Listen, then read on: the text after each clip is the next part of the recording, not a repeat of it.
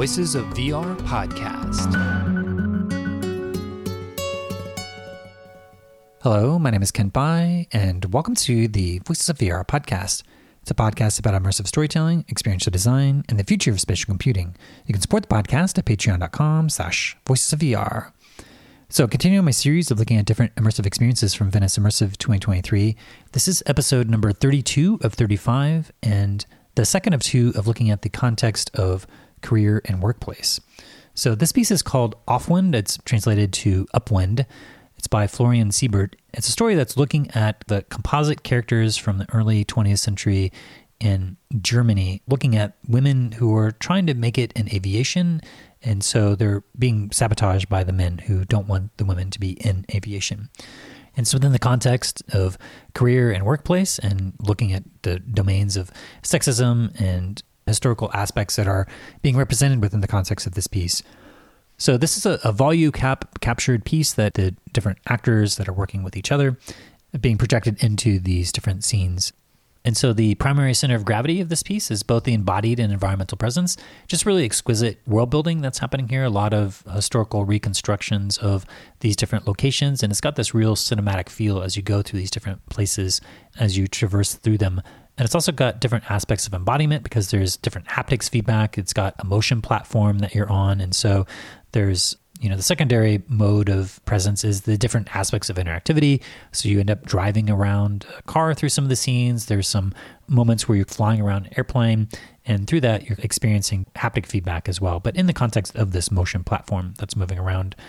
And then the uh, third aspect is just the emotional presence of the story that they're telling so that's what we're covering on today's episode of the Voices of VR podcast. So this interview with Florian happened on Sunday, September 3rd, 2023 at Venice Immersive in Venice, Italy. So with that, let's go ahead and dive right in.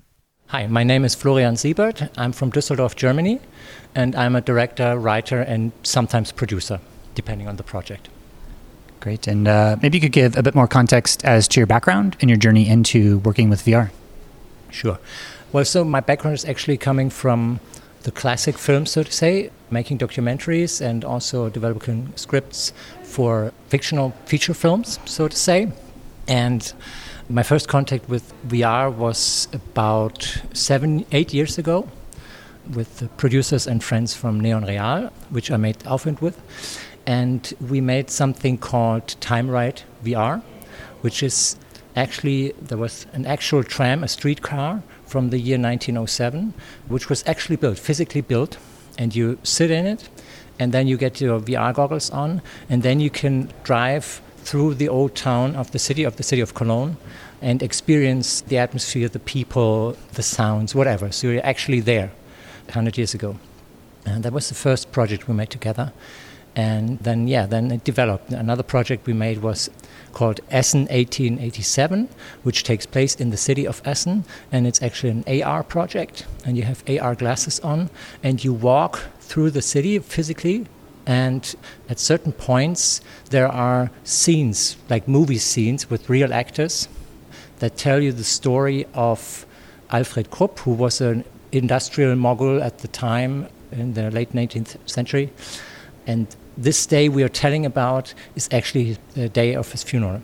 And since he was like kind of a determining character for that time and for that city, it was very important for the city of Essen when he passed away. So it was kind of a, a, changing of times. So what comes next? How is the city going to develop, and so on. So we were telling this story, but as a so to say movie you can walk through. Yeah, and what was it that originally drew you to virtual reality as a technology?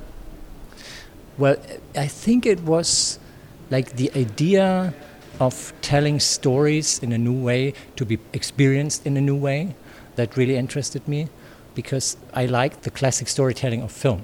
So I never thought this is not working or not good, but I immediately thought in virtual reality or augmented reality or whatever the new medium is, there are new tools, new way of telling stories, new experiences, so to say. Right. So maybe you could give me a bit more context for how Aufwind came about. Mm-hmm. Well, Aufwind, the basic idea came from Jan, from one of the producers. And Jan and Peter they approached me about two years ago and told me about the basic idea about the two female pilots in Germany in the early 20th century and what they had to struggle with and what their dreams were. But the men at that time, they didn't really like women in aviation. So they really had to struggle. And I really thought this is an important story to be told. And I thought this is the perfect story to be told in virtual reality.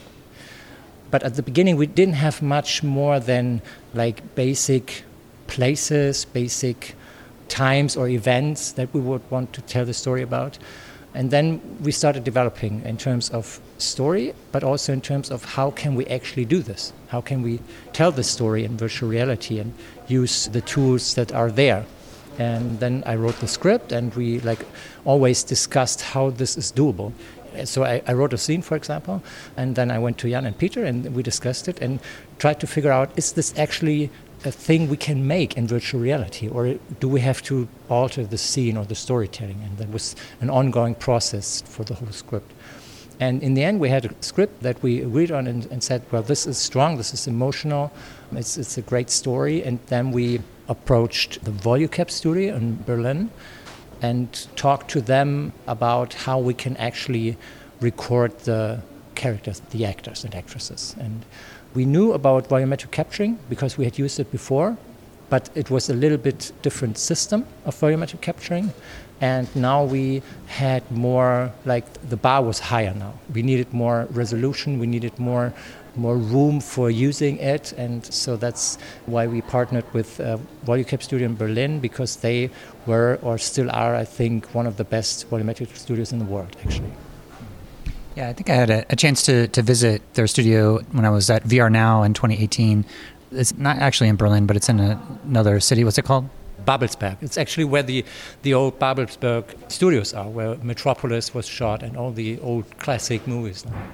Yeah, so I was able to check it out and uh, have an unpublished interview with one of the folks from Volucap. So maybe you could roughly describe what's the difference between what Volucap is doing versus, say, Microsoft mixed reality capture. Imagine it's a similar type of capture system, but what are some of the differences between the two? Well, I'm not a technician, so I can't really go into detail what specifically the technical implementations are or what the differences are. But what intrigued me about volumetric capturing and what they are able to do is that you can actually record the art of acting, like the real performances of actors. Because I knew motion capture, I had worked with it, and performance capture as well. I mean, it's a great technology and it's often used for a lot of projects, even in feature film. But I still thought that like there is something missing when you like transfer the data of movement to a virtual character or to a 3D character. Something's lost on the way.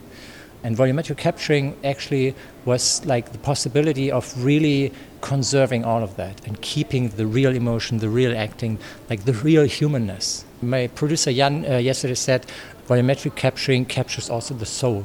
And that's actually pretty good. That's actually what it really is. So that's the point. That was the point where we said, okay, let's do this project with volumetric capturing. All the actors will be shot in the volucap stage and then we will have to build the whole environments and everything in the depth of our scenes around it. And are you able to do a volumetric capture of more than one actor at once, or do they have to do it like one at a time? Well, it's like this it's a pretty small round stage, about maybe three meters in diameter. And you have all these cameras, uh, over 30, I guess, and they are recording the volume of this stage. So if you put one person in, you have more information than if you put two persons in, because then two persons have to share the volume. So that's a pretty good image to realize what actually the limitations are. So the more people you put in, the lesser quality you get. Okay? So, and that's what they told us. They said you can put two people in, but then we have to see how much quality can we get with two people in it. And I decided very early on that I wanted my two main actresses, the two main characters of the story, I wanted them to be in there together because they have to have the energy, they have to act together. Like we took the risk of lesser quality in order to get the realness of human interaction. But most of the other scenes and other characters we shot like separately. Yeah, because there's always the challenge of eye lines when you have people at different times, but also, you know, if the actors aren't being able to act off of each other, then that is a whole other dimension where they have to, similar to like a blue screen where you don't have the context environment, but in this case, they would oftentimes with other systems, you would have to capture folks one at a time. So I could see why you would say that this is a better system for actually capturing acting performances with multiple people. Yes, absolutely. I mean, of course, we also had the issue of eye lines, so I had to prepare very detailed where the actors are in relation to other characters, in relation to props, in relation to, I don't know, an airplane where they have to look at or whatever. So that was quite a challenge because normally for a classic movie, you have the one camera position and you know your frame. And then you can say, well, there in the background, there's something happening and you have to look there. But when it's all around you, 360, then it was a real challenge for me to have all that in mind and get all that like worked out like beforehand, but also on the day of shooting when there is like the, the stress and the energy of a shoot. And then you'd like to focus everyone on this is your mark, this is your eye line. Then he goes from there to there, and you have to follow him with your eyes and whatever it is. So it's really challenging, but I also was very interested in this challenge. Like, could it be done? Not necessarily like am i great enough to do it but could this be done this story telling this story with this complexity in volumetric capturing and even with other technologies combined? I mean we also shot extras for the background with a classic green screen shoot. So we had to put them in and this was also a challenge in terms of performance in terms of that they can't be too close but they can't be too far and, and all that stuff yeah, and so when I was talking to Liz and Michelle, they were talking about how there's a cinematic quality to this piece where you have a, a lot of really exquisitely designed environments and buildings felt like very high resolution. And it's also a bit of a spatial journey because you know you have a motion platform and you're driving through cars you're flying in airplanes and so you're really moving us through space in this experience. So i'd love to hear a little bit about your design process because you talked about the script and i don't know if the script was really nailed down first and then from there starting to build out the environments or this relationship between the worlds and the world design and blending in the story on top of that and also the other motion platform capabilities like how did you start to blend these things together in what order? Mm-hmm. Well, like the process of developing and also like producing the environments was kind of a ping pong game because we are quite a big team working on this project and while I was working on the script, others were already starting designing, for example, the big construction facility or the airfield or whatever we used old photographies and other data we could get to really build the buildings and the airfields and whatever exactly as they have been, as far as we could see or tell or find out. So this is all actual.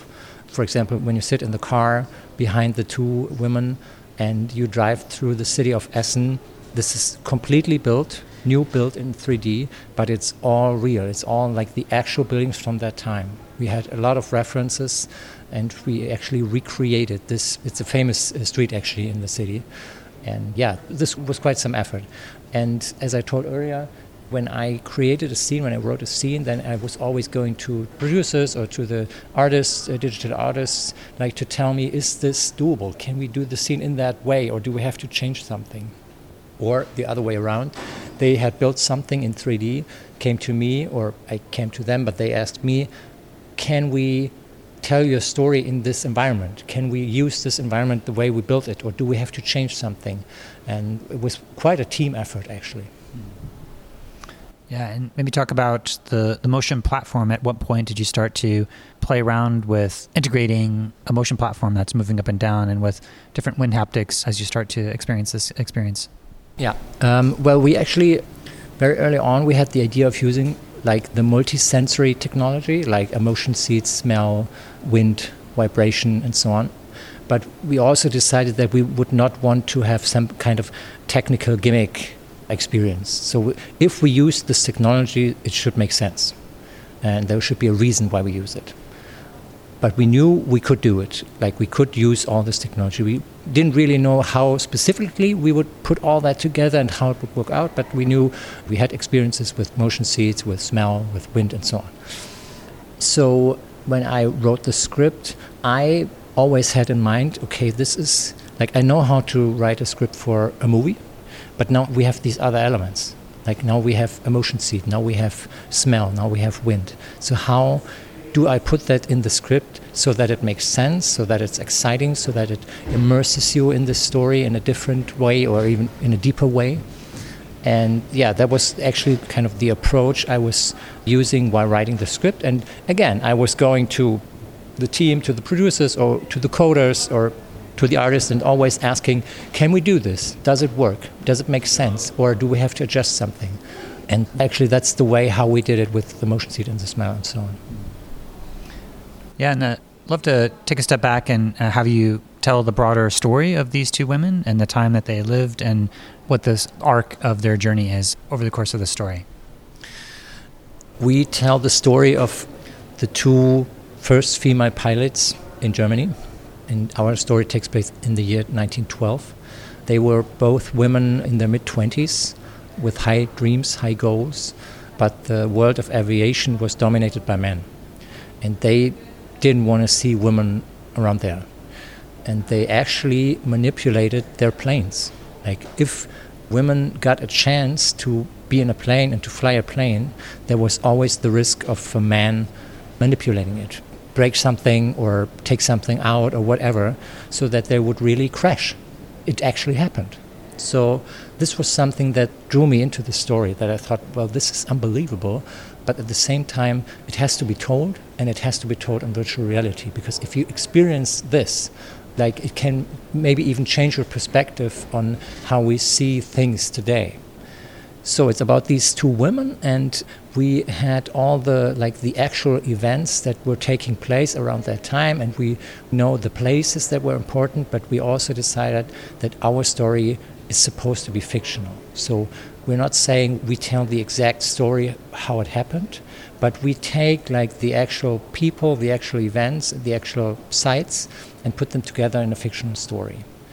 And actually, the way how Aufwind will be presented when we do the location based experience, when we open up the store, and after that, we will also do a roadshow, then there will be two rooms or two stages before the actual film where you can learn more about the time period about what it really was like to be a pilot in that time, like the actual life stories of these two female pilots were, and so on, because we know that we are telling a fictional story, but we want to give the audience the actual background of hmm. what was really happening.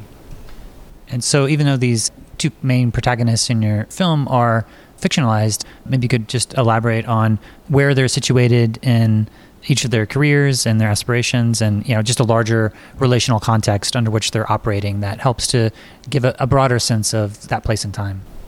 Okay so they both were pretty much well situated. So they were not from poor families. They had a background of at least a little bit of money and like chances for their lives and they had the support of their families because otherwise i think they couldn't have done it. The times were totally different to today and women in in a field where they are not supposed to be through the eyes of the men they didn't have a chance. So and like Melly and Charlotte both they had like an entrepreneurial spirit in themselves. They because at that time if you wanted to fly you couldn't just buy a plane.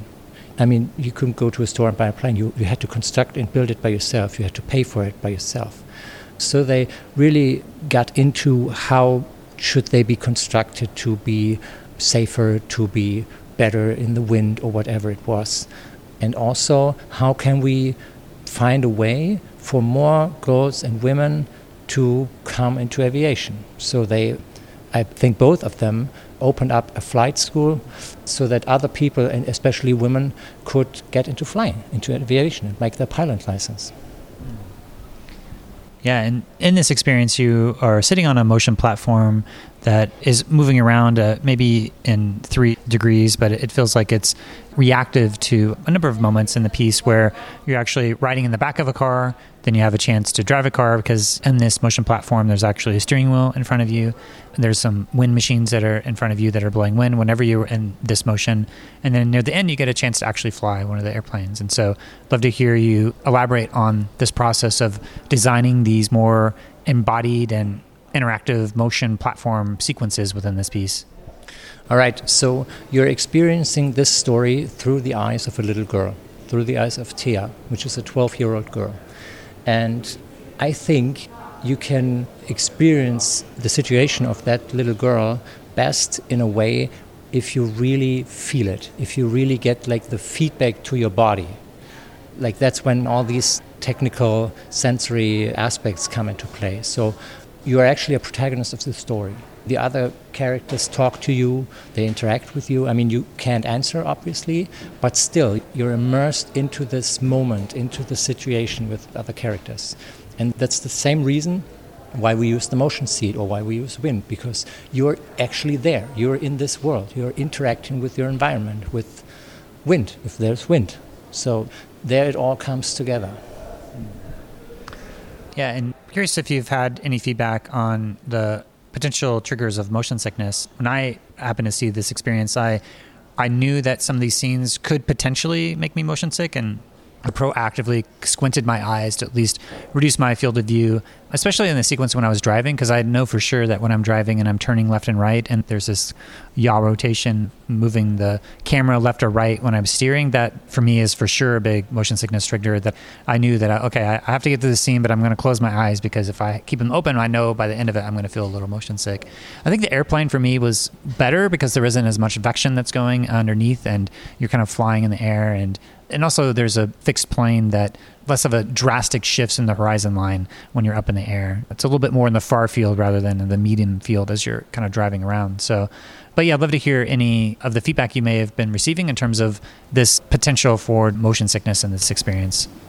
Yeah, well, the issue of motion sickness was something we talked about from the beginning, actually. When we decided to use a motion seat, we also knew we would have to have an eye on that.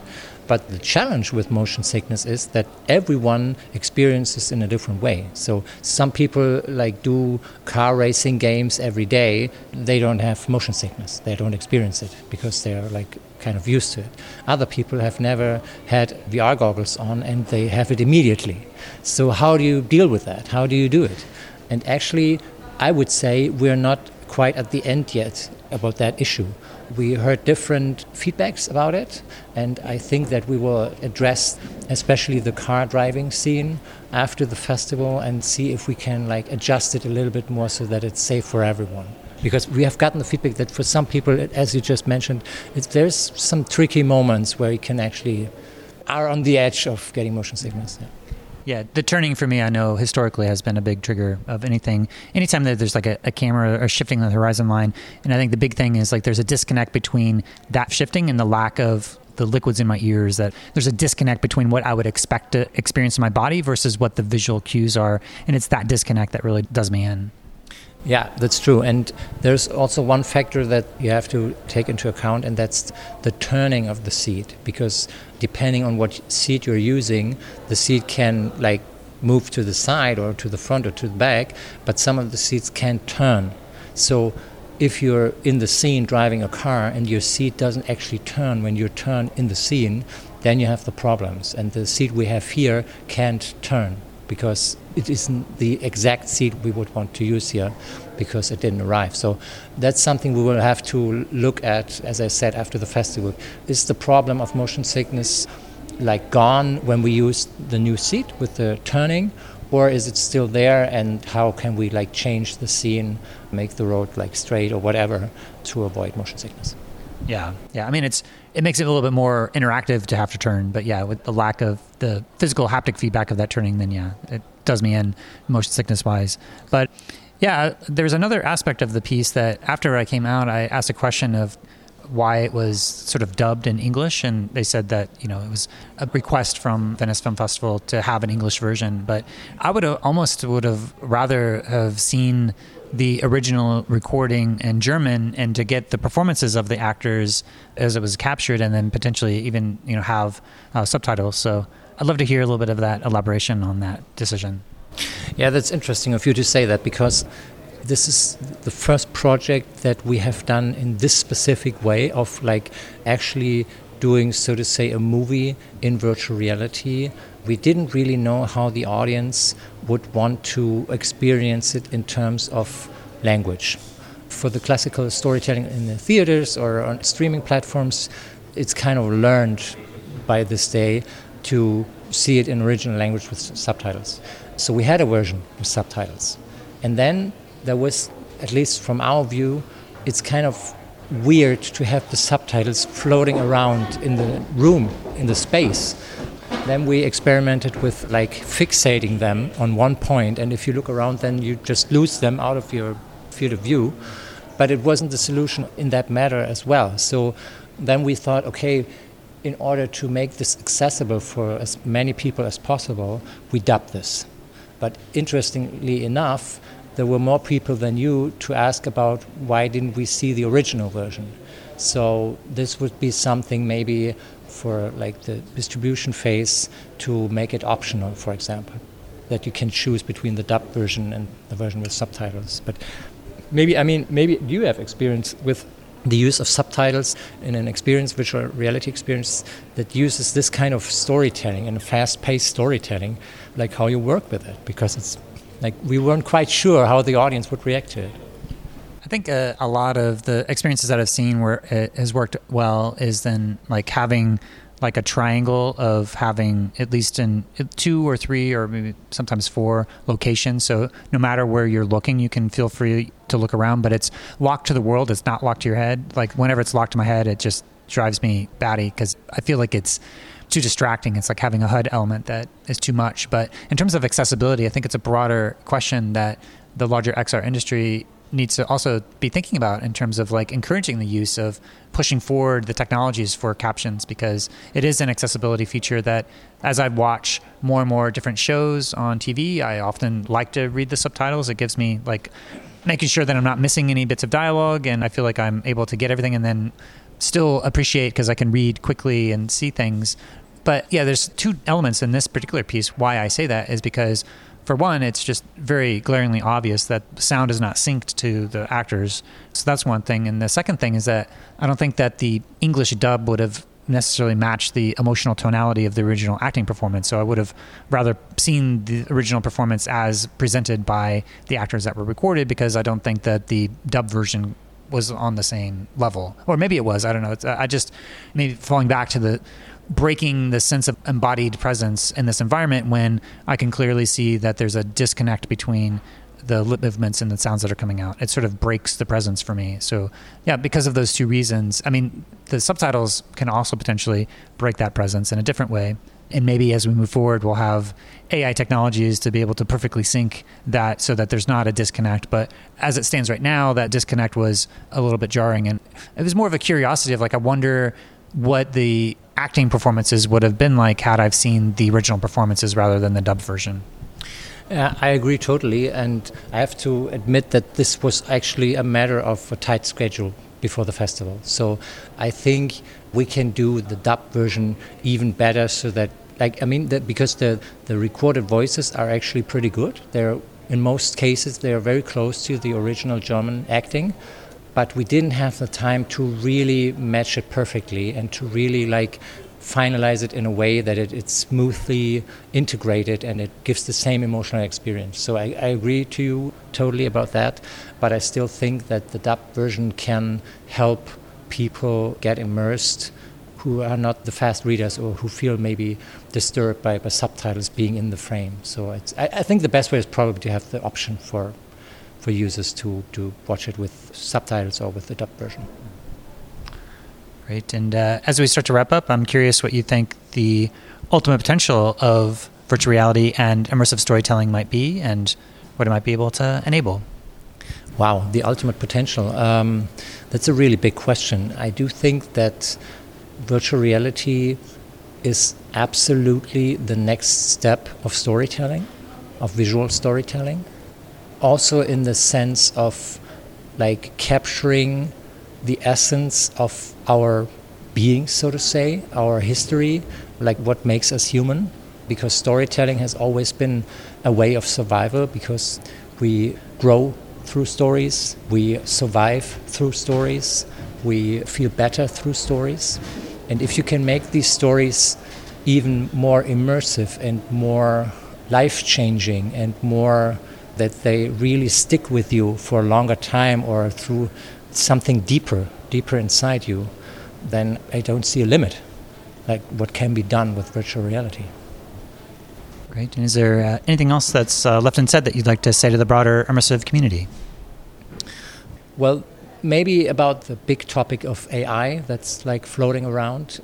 I don't want to even say pro or contras about AI, but I think that there's always something human in all of us that we live from, that we need to live. And I think even in a world where like technology can do more and more, and like to bring it close to what we have done here with our project, we use so much technology, but we always said the essence of all of it has to be the human story, the human performance, and the soul of what drives us forward, what makes us feel being one human kind. So it may sound a little bit pathetic, but I do think that the more you can immerse into stories, the more you can really find what's important for us as humans and what like is maybe the barrier towards technology, to AI, to robots, whatever they may come. So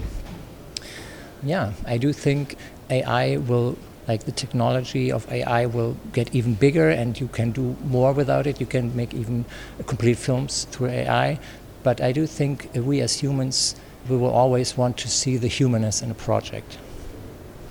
Yeah, yeah, I totally agree. And certainly there's some provocative uh, experiences here this year with Tulpamancer, and it's going to continue to move forward. And as we're in the context of a writer's strike for the WGA in America and the Screen Actors Guild, AI is certainly a big part of those discussions and the role of these technologies when it comes to the human labor of creating these stories as we move forward. So it's certainly a hot topic that is still yet to be fully resolved. So it's certainly worth mentioning that as well. So, yeah, well, Florian, thanks again for joining me today to help break down your experience of Aufwind and all these different dimensions of trying to push forward this scenes that have actors that are acting together, as well as all the different cinematic reconstructions of really beautifully designed environmental spaces. And that was, for me, a lot of what I'm taking away is just the the vastness of these different worlds. That it feels like a bit of a time travel back to another place in time, you know, transporting me into this historical context under which the story is taking place. So, yeah. So thanks again for joining me to help break it all down. Thank you very much.